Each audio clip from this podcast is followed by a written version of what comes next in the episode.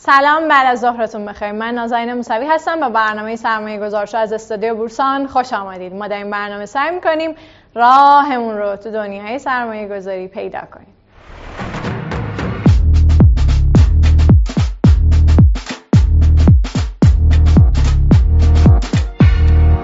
امیدوارم هر جا هستین حال دلتون خوب باشه. امروز می‌خوایم در رابطه با یکی دیگه از خطاهای شناختی تحت عنوان خطای خوشبینی صحبت بکنیم.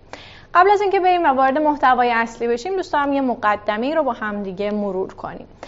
دقت کردین خیلی وقتا وقتی به یه تصویری نگاه می‌کنیم متوجه میشیم که اون تصویر واقعی نیست. دلیلش اینه که ما با چشمامون نمی‌بینیم بلکه با مغزمونه که داریم نگاه می‌کنیم و مغزمون می‌تونه به راحتی ما رو فریب بده. اجازه بدین یکی دو مورد رو با همدیگه مرور بکنیم. اگر شما بپرسن که کدومی که از این دو میز بزرگتره احتمالا شما میگید که میز سمت چپ بزرگتره. اما اگه دو تا خط بکشیم و بذاریم کنار همدیگه متوجه میشیم که این دوتا یکی هستن. حتی اگر بیایم و این خطها رو حذف کنیم باز هم انگار که من همین داده رو الان به شما ندادم و شما همچنان احساس می‌کنید که میز سمت چپی بزرگتر از میز سمت راستیه. یه مثال دیگر رو با هم دیگه مرور بکنیم. اگر از شما بپرسم که مربع بالایی چه رنگیه شما احتمالا میگین قهوه‌ایه و اگه بپرسم مربع پایینی چه رنگیه شما احتمالا میگید که زرده. اما اگر ما بیایم و background رو در واقع حذف بکنیم متوجه میشیم که این دو تا مربع دقیقا به یک رنگ هستند. خب این نشون میده که خیلی وقتها چشمهای ما دچار توهم بصری میشن. اما ما می‌تونیم به راحتی بپذیریم که چشمامون دچار خطا بشن. اما پذیرش این که در واقع مغز ما هم ممکنه دچار خطا بشه خیلی برای ما ساده نیست. اما مغز هم یه ساختار پیچیده است و این ساختار پیچیده ممکنه مثل هر ساختار دیگه دچار خطا بشه و مهم اینه که ما بفهمیم که اون چیزی که در واقع داریم می‌بینیم ادراک درستی از واقعیت نیست بلکه یک حس تحریف شده از واقعیته. حالا می‌خوایم در رابطه با یکی از خطاهای مهم صحبت بکنیم تحت عنوان خوشبینی. تحقیقات میگن که همه آدم ها تقریبا همه آدم ها خوشبینی دارن. در واقع 80 درصد آدم ها دچار خوشبینی میشن. به این معنا که اونها معتقدن که احتمالا مبتلا به سرطان نمیشن یا اینکه اونها معتقدن که در تصادف های رانندگی اتفاق برشون نمیفته از اون سم معتقدن که طول عمرشون زیاد میشه و به موفقیت های کاری می‌رسن. ما بیشتر خوشبین هستیم تا واقع بین اما از این قضیه در واقع یه مقداری قافل هستیم. شاید بهتر باشه در رابطه با یه نمونه خیلی مهم صحبت بکنیم و اون طلاقه ما در ایران طلاق نداریم اما در کشورهای غربی نرخ طلاق حدود چهل درصده وقتی از آدم هایی که تازه در واقع ازدواج کردن می‌پرسن که شما چقدر در واقع احتمال می‌دید که این زندگی به پایان برسه اونا معتقدن که تقریبا احتمال این طلاق رو صفر در نظر می‌گیرن. اما در واقع این نشون میده که خیلی از افرادی که دارن ازدواج می‌کنن دچار خوشبینی هستن و طلاق یک پدیده تقریبا رایجه. از اون در واقع فراتر افرادی هستند که دوباره ازدواج می‌کنن. شاید آدم های خوشبین خیلی طلاق نمی‌گیرن اما آدم هایی که دوباره ازدواج می‌کنن به قول ساموئل جانسون ازدواج مجدد پیروزی امید بر تجربه است. حالا کسایی که ازدواج می‌کنن احتمالا بیشتر بچه دار میشن و راجع به بچه های خودشون فکر می‌کنن که اونها یک استعداد بینظیری دارن. این پناه دوست بچه یکی از دوستان منه و واقعیت اینه که من هم راجع بهش همین فکر رو می‌کنم. فکر می‌کنم که اون واقعا استعداد زیادی داره. و من تنها نیستم تقریبا از هر چهار انگلیسی سه نفر هستن که همچین باوری دارن. و این خیلی عجیبه. به این دلیل که ما در رابطه با خودمون دوستامون کسانی که کنارمون هستن احساس می‌کنیم که اتفاقات خوبی براشون میفته اما نسبت به یه آدمی که نمیشناسیمش و دقیقا کنار صندلی ما نشسته همچین احساسی نداریم. راجع به سرنوشت کشورمون راجع به مردممون اینطوری فکر نمی‌کنیم. و این به این معنا نیست که ما فکر می‌کنیم که همه چیز به طور ای درست پیش میره یا اینکه به طرز جادویی قرار درست پیش بره. در واقع ما فکر می‌کنیم که انقدر آدم خاصی هستیم که می‌تونیم ورق رو برگردونیم. حالا من لیستی از در واقع توانایی ها رو اینجا گذاشتم مثل توانایی رهبری یا چیزهای دیگه. یک لحظه تحمل کنید و ببینید که فکر می‌کنید که نسبت به سایرین شما چند درصد این در واقع توانایی ها رو دارین. فکر می‌کنید در یک صدک اگه قرار باشه خودتون رو قرار بدید بین 0 تا 25 25 تا 50 50 تا 75 و 75 به بالاتر کدوم رو انتخاب می‌کنید؟ اغلب ما فکر می‌کنیم در 75 درصد بالایی جامعه قرار داریم. اما این قضیه به لحاظ آماری اصلا امکان پذیر نیست. اگه قرار باشه همه خوب باشن پس چه کسی پایین قرار می‌گیره؟ از یه طرف دیگه خوشبینی یک پدیده شایع و در واقع در همه جا دیده شده.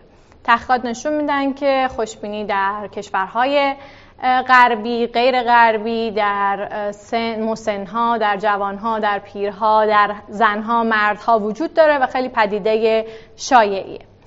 اما یکی از سوالات مهم اینه که آیا این سوگیری خوبه یا بده؟ در واقع خیلی ها معتقدن که راز خوشبختی در انتظارات پایینه. یعنی اگر ما انتظار این رو نداشته باشیم که قرار یه اتفاق خوب برامون بیفته قرار عشقمون رو پیدا کنیم قرار به موفقیت برسیم خب در این صورت حتی اگه اتفاق هم نیفته ناامید هم نمیشیم. اما اگر ورق برگرده و اتفاق بیفته خب در اون صورت خیلی خوشحال میشیم. اما به نظر می‌رسه که به سه دلیل همچین نگاهی نگاه اشتباهی باشه. دلیل اول چه موفق بشید چه موفق نشید در واقع افراد با انتظارات بالا احساس بهتری دارن. محققان رفتن توی مدرسه و افراد با انتظارات بالا و پایین رو با همدیگه مقایسه کردن. دیدن دانش آموزانی که انتظارات بالا داشتن وقتی نمره 20 می‌گرفتن می‌گفتن به خاطر اینکه من نابغم. و اگر نمره کم می‌گرفتن می‌گفتن به این دلیل که امتحان ناعادلانه بوده. از اون طرف دانش آموزانی که انتظارات پایینی داشتن اگر نمره بالا می‌گرفتن می‌گفتن خب امتحان آسون بود. اما اگر نمره پایین می‌گرفتن می‌گفتن که خب به خاطر اینکه من خنگم و نمی‌تونستم بهتر از این نمره بیارم. دلیل دوم صرف نظر از نتیجه عمل پیشبینی ما رو خوشحال می‌کنه. یه تحقیقی رو یکی از اقتصاددانان رفتاری به عنوان به, عنوان به نام جورج لونشتاین انجام داده رفته و از دانشجوهاش خواسته که تصور کنن که می‌تونن با هر سلبریتی که دوست دارن بشینن و با همدیگه شام بخورن. بعدشون خواسته که به این سوال پاسخ بدن. که در واقع تو چه حالتی حاضرن بیشترین مبلغ رو بپردازن. اگر سه ساعت بعد اگر بلافاصله اگر سه ساعت بعد اگر سه روز بعد اگر یک سال بعد یا ده سال بعد اتفاق بیفته. جواب این سوال خیلی مهمه. اغلب ما فکر می‌کنیم احتمالا آدم ها دوستان بلا فاصله اون شام رو تجربه بکنن. اما تحقیق اینها نشون میده که افراد خیلی هاشون معتقدن که دوست دارن سه روز بگذره و بعدش. در واقع با اون سلبریتی شام بخورن. خب درسته که هیچ کس دوست نداره با یک سلبریتی پیر بشینه و شام بخوره اما این در واقع سه روز بعد دلیلش اینه که ما فرصت زیادی داریم برای اینکه فکر کنیم که قرار با چه جزئیاتی اون شام اتفاق بیفته کجا باشه چه حرفایی زده میشه و چیزایی از این دست. و دلیل سوم. خوشبینی تنها به موفقیت مربوط نمیشه بلکه منجر به موفقیت هم میشه. یعنی ما اگر باور داشته باشیم که موفق میشیم احتمالا این اتفاق میفته یه تحقیقی انجام دادن رفتن در مدارس. یه کلاس رو مورد بررسی قرار دادن توی اون کلاس دانش آموزان رو اووردن و بعدش اومدن از همه اینها یک آزمون هوش گرفتن. به معلم گفتن که برخی از این بچه ها خیلی با استعداد بودن. آزمون هوش بالایی گرفتن و احتمالا در آینده میدرخشن.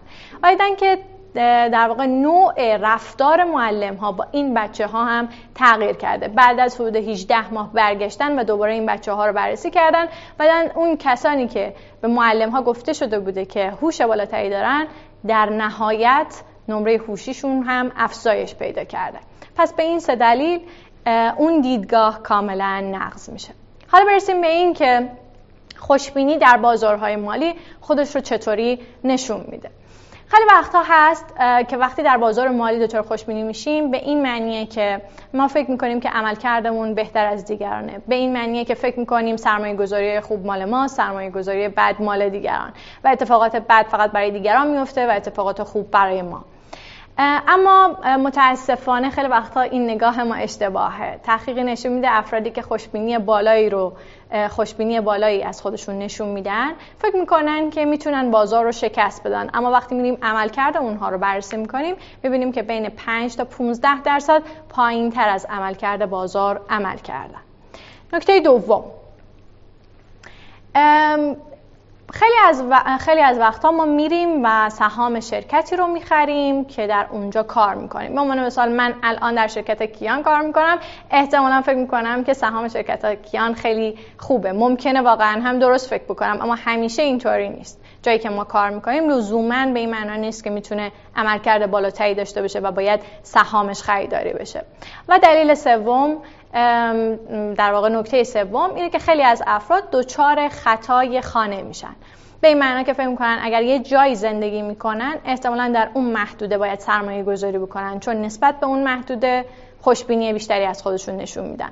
به عنوان مثال ما دو تا کارخانه سیمان داریم در آذربایجان شرقی و غربی و احتمالا افراد این دو استان ما ترجیح بدن که سهام شرکتی رو بخرن که در اونجا حضور دارن. البته این می‌تونه در مورد همه آدم ها صادق نباشه اما این یک مثالیه از پدیده و خطای خوشبینی. حالا اینکه این خطاها با همدیگه چه ارتباطی دارن و چطوری روی همدیگه تاثیر می‌ذارن موضوعیه که الان می‌خوایم تو این ویدیو با همدیگه ببینیم. بدترین دشمن شما. بنجامین گراهام گذار مشهور جهان. در کتابش به نام گذار هوشمند که در 1949 منتشر شد نوشت بزرگترین مشکل یه گذار و حتی بدترین دشمن او احتمالا خودشه. در این سری از ویدیوها نگاهی میندازیم به بعضی از سوگیری های رفتاری که مانع پیشروی سرمایه گذارا هستن و این کار رو با معرفی یکی از رایجترین انواع اونها به نام سوگیری خوشبینی شروع می‌کنیم. به خصوص در مبحث اعتماد. به نفس بیش از حد. خوشبینی و اعتماد به نفس بیش از حد پدیده های مشابهی نیستند ولی بسیار به هم مرتبطن بنابراین اینطور دریافتن که انسان ها نسبت به سن و سوگیری خوشبینی آسیب پذیرن یکی از اونا مربوط به توهم کنترله که مردم فکر می‌کنن روی بعضی از رویدادهای مستقل از خودشون کمی کنترل دارن. بله ما از نظر تاریخی می‌دونیم که در یک مدت زمان طولانی بازده سهام حدود 5 درصد بیش از تورم پیش بینی میشه.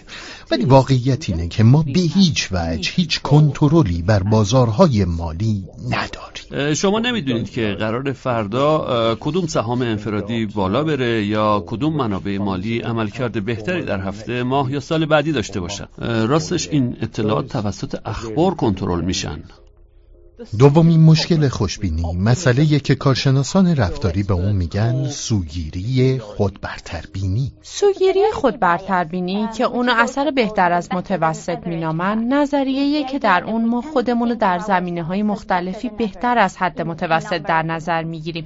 بنابراین ممکنه فکر کنیم که جذابتر باهوشتر و بخشنده تر هستیم. ما به عنوان یه انسان احساس استثنایی بودن می‌کنیم. یعنی همه ما فکر می‌کنیم در هر کاری که داریم انجام میدیم کمی از حد متوسط بالاتریم. به همین دلیله که ما آدما در انجام هر کاری این احساس مثبت اندیشی و امید رو داریم و فکر می‌کنم شامل سرمایه گذاری هم میشه. آخرین مورد از سه فاکتوری که پروفسور لیزا بورتولوتی به اون اشاره کردن خوشبینی غیرواقعی یا دست کم گرفتن احتمالات پیامد منفیه. چون چیزی که ما ممکنه فکر کنیم اینه که عملکرد ما در گذشته یا دانش ما در یه زمینه خاص باعث میشه بتونیم بیشتر از قبل نوع وقایعی که قرار اتفاق بیفته رو پیش بینی کنیم. این امکان در دنیای مالی وجود داره که ما فکر می‌کنیم می‌تونیم بفهمیم که مثلا یه شرکت خاص موفق میشه یا نرخای خاصی بالا یا پایین میره. و این توانایی که فکر می‌کنیم ما باید پیش بینی کنیم که قراره چه اتفاقاتی رخ بده باعث میشه که تصمیمات شجاعانه تری رو بگیریم. اما در این روند شاید فاکتورایی رو نادیده بگیریم که میبایست در نظر می‌گرفتیم. شما یه سرمایه گذار دارید. حالا می‌خواد اون شخص یا سرمایه گذار شخصی باشه یا ای و در زمینه سرمایه گذاری تصمیمات خوبی می‌گیره. در نتیجه این موضوع باعث میشه اونا به این باور برسن که مهارت بالایی در انجام این کار دارن. اما حقیقت اینه که اونا ممکنه مهارت بالایی داشته باشن. شاید هم فقط خوش شانس باشن. هرچند عواقب حاصل از اون ممکنه باعث بشه که اونا ریسک بیشتری بکنند. البته در حالت کلی داشتن خوشبینی و اعتماد به نفس تا حدی از صفات خوب محسوب میشه. به عنوان مثال اونا برای سلامت جسمی و ذهنی ما خوبن. اما در زمینه های خاصی از زندگی می‌تونن زیانبار باشن و سرمایه گذاری قطعا یکی از اوناست.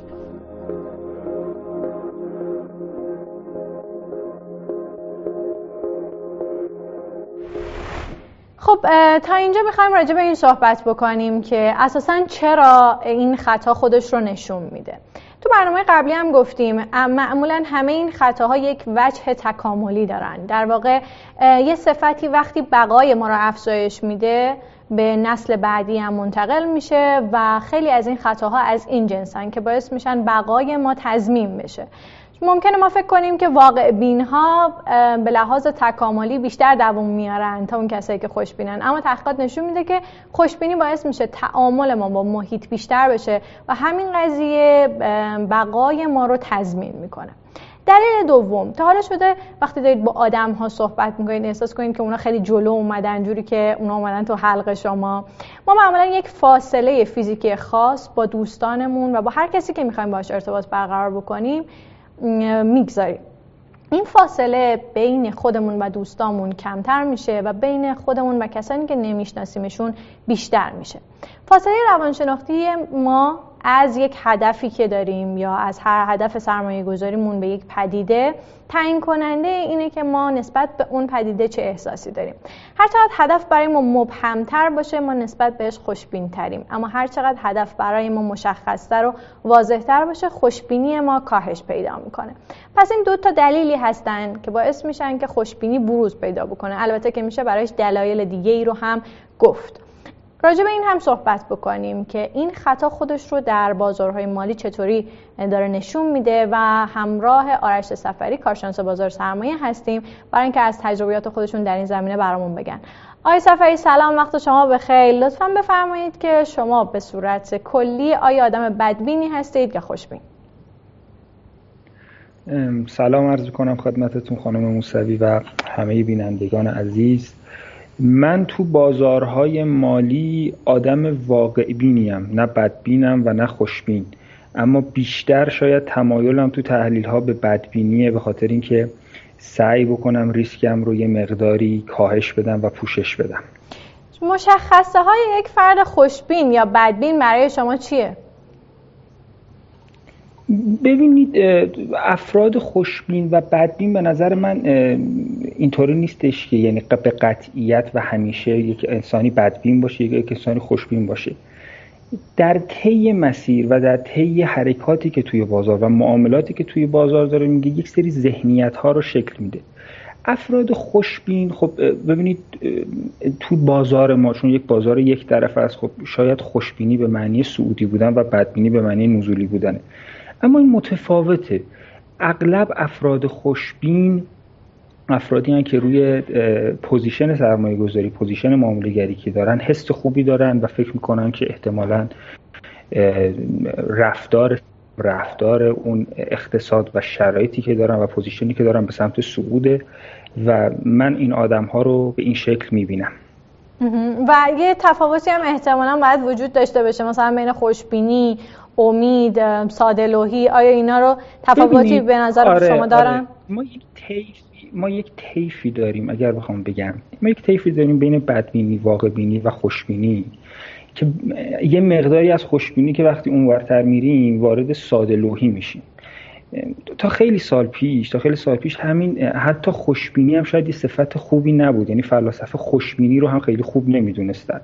حالا توی دههای اخیر این سخنرانای انگیزشی این داستانا و شرایطی که هست و تحقیقاتی که انجام شده خوشبینی رو خوب می‌دونن. اما تو بازارهای مالی متفاوت. ببینید بذارید یه مثالی بزنم. شما وقتی خوشبینی یک قطعیتی برای شما وجود داره. یعنی شما نسبت به آینده یک قطعیتی وجود دارید و وقتی که قطعیت وجود داره در پشت خوشبینی یک بیعملی وارد میشه. یعنی شما نسبت به رفتار رفتار دیگه انجام نمی‌دید چون خوشبینی یا مثلا بدبینی دیگه رفتار دیگه انجام نمی‌دید چون قطعیت وجود داره. اما واقع بینی و امید داشتن همراه با عمله. یعنی شما عمل هم می‌کنی. شما امید داری ولی خب امید پشتش قطعیت وجود نداره.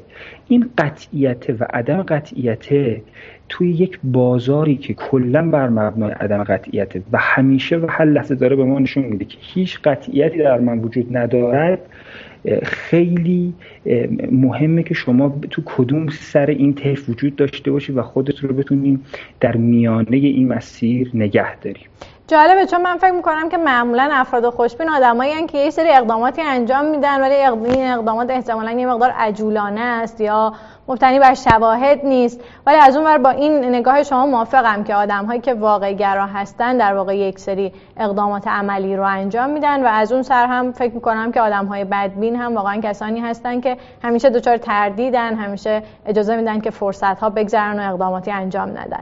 آخرین باری که شما دچار خوشبینی شدین کی بود؟ من توی دو تا معامله دچار خوشبینی شدم. یکی همین ماه شهریور بود با اینکه بعضی وقت این تحلیل می‌کردم که خب می‌دونم که الان داریم وارد ما شهریور میشیم و احتمالا بازار یه مقداری بره به سمت save سود کردن می‌ذاره شرایط. اما یه سری خوشبینی ها باعث شد که خوشبینی ذهنی و یک سری سو، سوگیری های ذهنی باعث شد که من خیلی خوشبین بشم. یه جای دیگرم توی یه بازار دیگه من یه position که, اون یه مقدار position ش کوتاه مدت تر بود. یه position فروش داشتم و خب خیلی شرایط خوب می‌دیدم. احساس می‌کردم که خب با خوشبینی واقعا نگاه می‌کردم که خب همه اتفاقاتی که باید داره میفته چک لیستم هم هی چک می‌کردم و منتظر یک نزول بیشتر بودم که خب دقیقا برعکسش اتفاق افتاد و بازار برگشت بالا و من تقریبا بدون سود با اینکه سود خیلی خوبی هم کرده بودم از اون معامله خارج شدم. در اون موردی که در بازار خودمون اتفاق افتاده بود هم ضرر کردین؟ می‌تونید بگید بودن چند درصد؟ بله. تو چه بازه زمانی؟ درصد ضرر کردم. دقیقا 15 درصد ظرف حول و حوش مثلا حالا یه تعطیلی هم وسطش خود ظرف دو, دو هفته و نیم سه هفته تقریبا. و سعی کردید که خودتون رو توجیه بکنین چه چیزی به خودتون گفتید؟ آیا سری خارج شدید یا گفتید نه نگه دارم ببینم وضعیت چه اتفاقی براش میفته خب ما به خاطر این به خاطر اینکه این رو منیج بکنیم یعنی خطاهای شناختی رو که خطاهایی که خودمون می‌دونیم که ذهنمون بهمون مستولی میشه و این خطاها رو می‌کنیم. همیشه مثلا یه چک لیست داریم که خودمون رو چک می‌کنیم. هر لحظه داریم خودمون رو نگاه می‌کنیم چک می‌کنیم ببینیم که آیا رو اون سیستم معاملاتیمون داریم عمل می‌کنیم یا نه یا نه. داریم خلاف سیستم میریم من وقتی که دیدم ندی اصلا از سیستم داره خارج میشه و خوشبینی احتمالا بی اثره و چون شرایط شرکت هم شرکت خاصی بود و نمی‌تونست یه نگاه سرمایه گذاری بهش داشته باشه و ببرش تو پورتفوی سرمایه گذاریت تقریبا با 15 درصد ضرر خارج شد. درسته. میگن سرمایه گذار خوشبین اون سرمایه گذار بدبینیه که تجربه کسب کرده. شما فکر می‌کنین که چقدر تجربه نقش داره توی واقع, واقع گرایی ما یا اینکه حتی بدبینی ما؟ خانم موسوی شما اگر ساعتها کورس و کلاس درسی بگذارید برای یک دانشجو و یک دانش آموزی که وارد بازار سرمایه و بازارهای مالی شده و راجع به ریسک و عدم قطعیت باهاش صحبت بکنیم من اعتقاد دارم یعنی برای خود من که اینطوری بود هرگز متوجه نمیشه که این چقدر واقعیه. تا زمانی که توی بازار تجربه بکنه ضرر بکنه و متوجه این ماجرا بشود که خوشبینی می‌تواند ضررهایی بهش بزنه که اصلا باور نمی‌تونی بکنه می‌تونه حسابش رو صفر بکنه می‌تونه سالها تو ضرر نگرش داره و می‌تونه های روانی خیلی جدی بهش بزنه.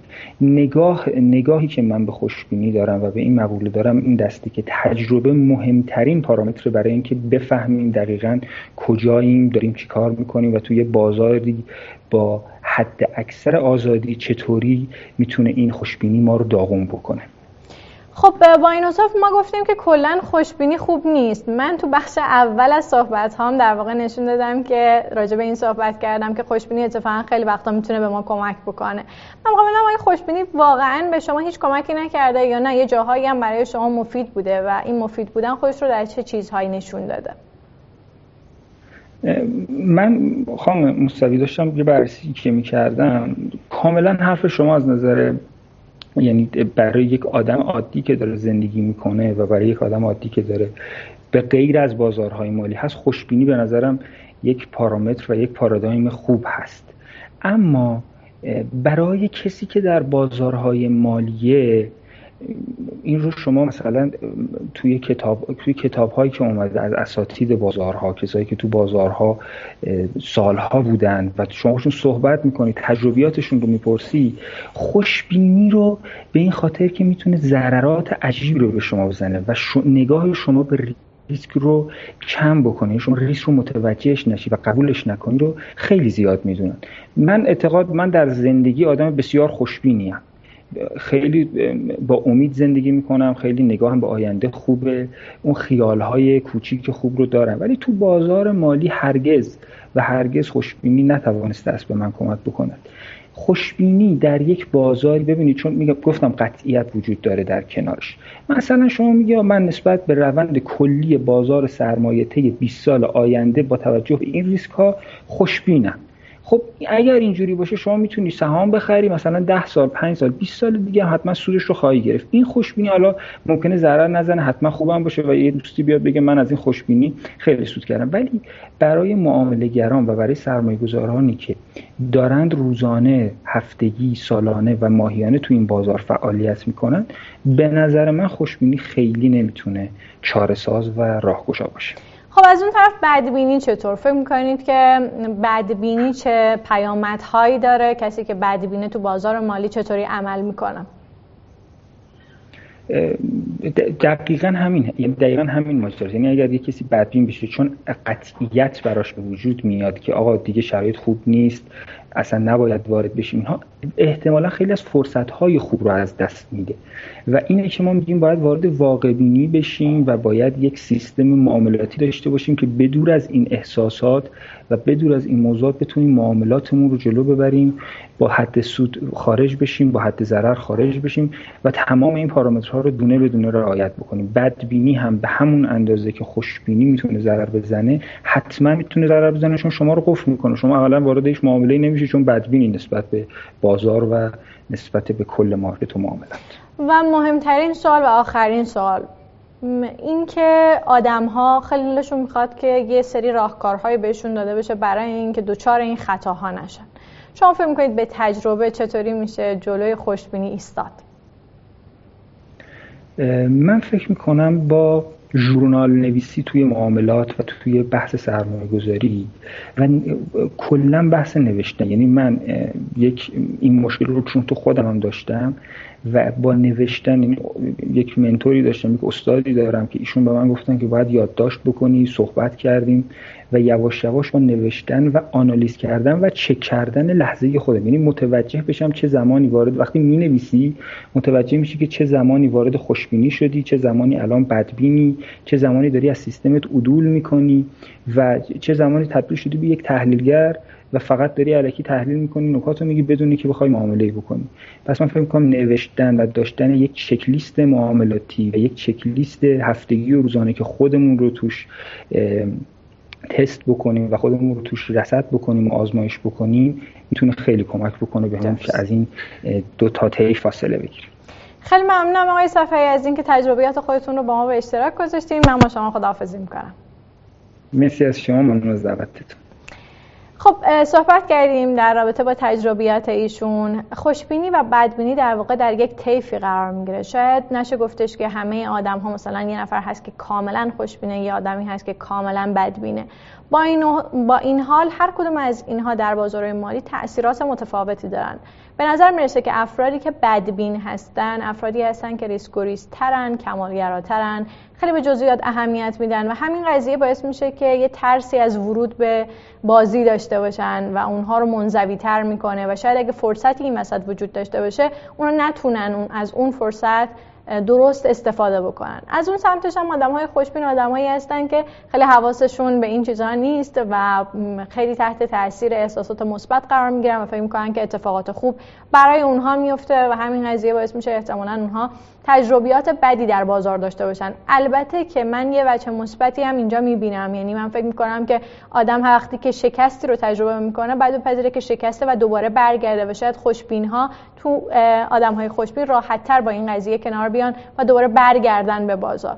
با این حال در رابطه با راهکارهایی که چطوری می‌تونیم از خوشبینی جدا بشیم چیزای زیادی گفته میشه. اما من معتقدم که همین چیزی که آقای سفری راجبی صحبت کردن خیلی نکته مهمیه. یعنی زمانی که شما می نویسید متوجه هستید که کدومی که از افکار شما فیکه تحت تاثیر هورمون های شماست و تحت تاثیر محیط پیرامون شماست و خیلی خودتون بهش اهمیت ندادید همه اینا رو اگه کنار هم دیگه بذاریم می‌تونه به همون کمک بکنه. اما اینو در نظر بگیریم که اصلا کنار گذاشتن خوشبینی 100 درصد تقریبا امکان پذیر نیست.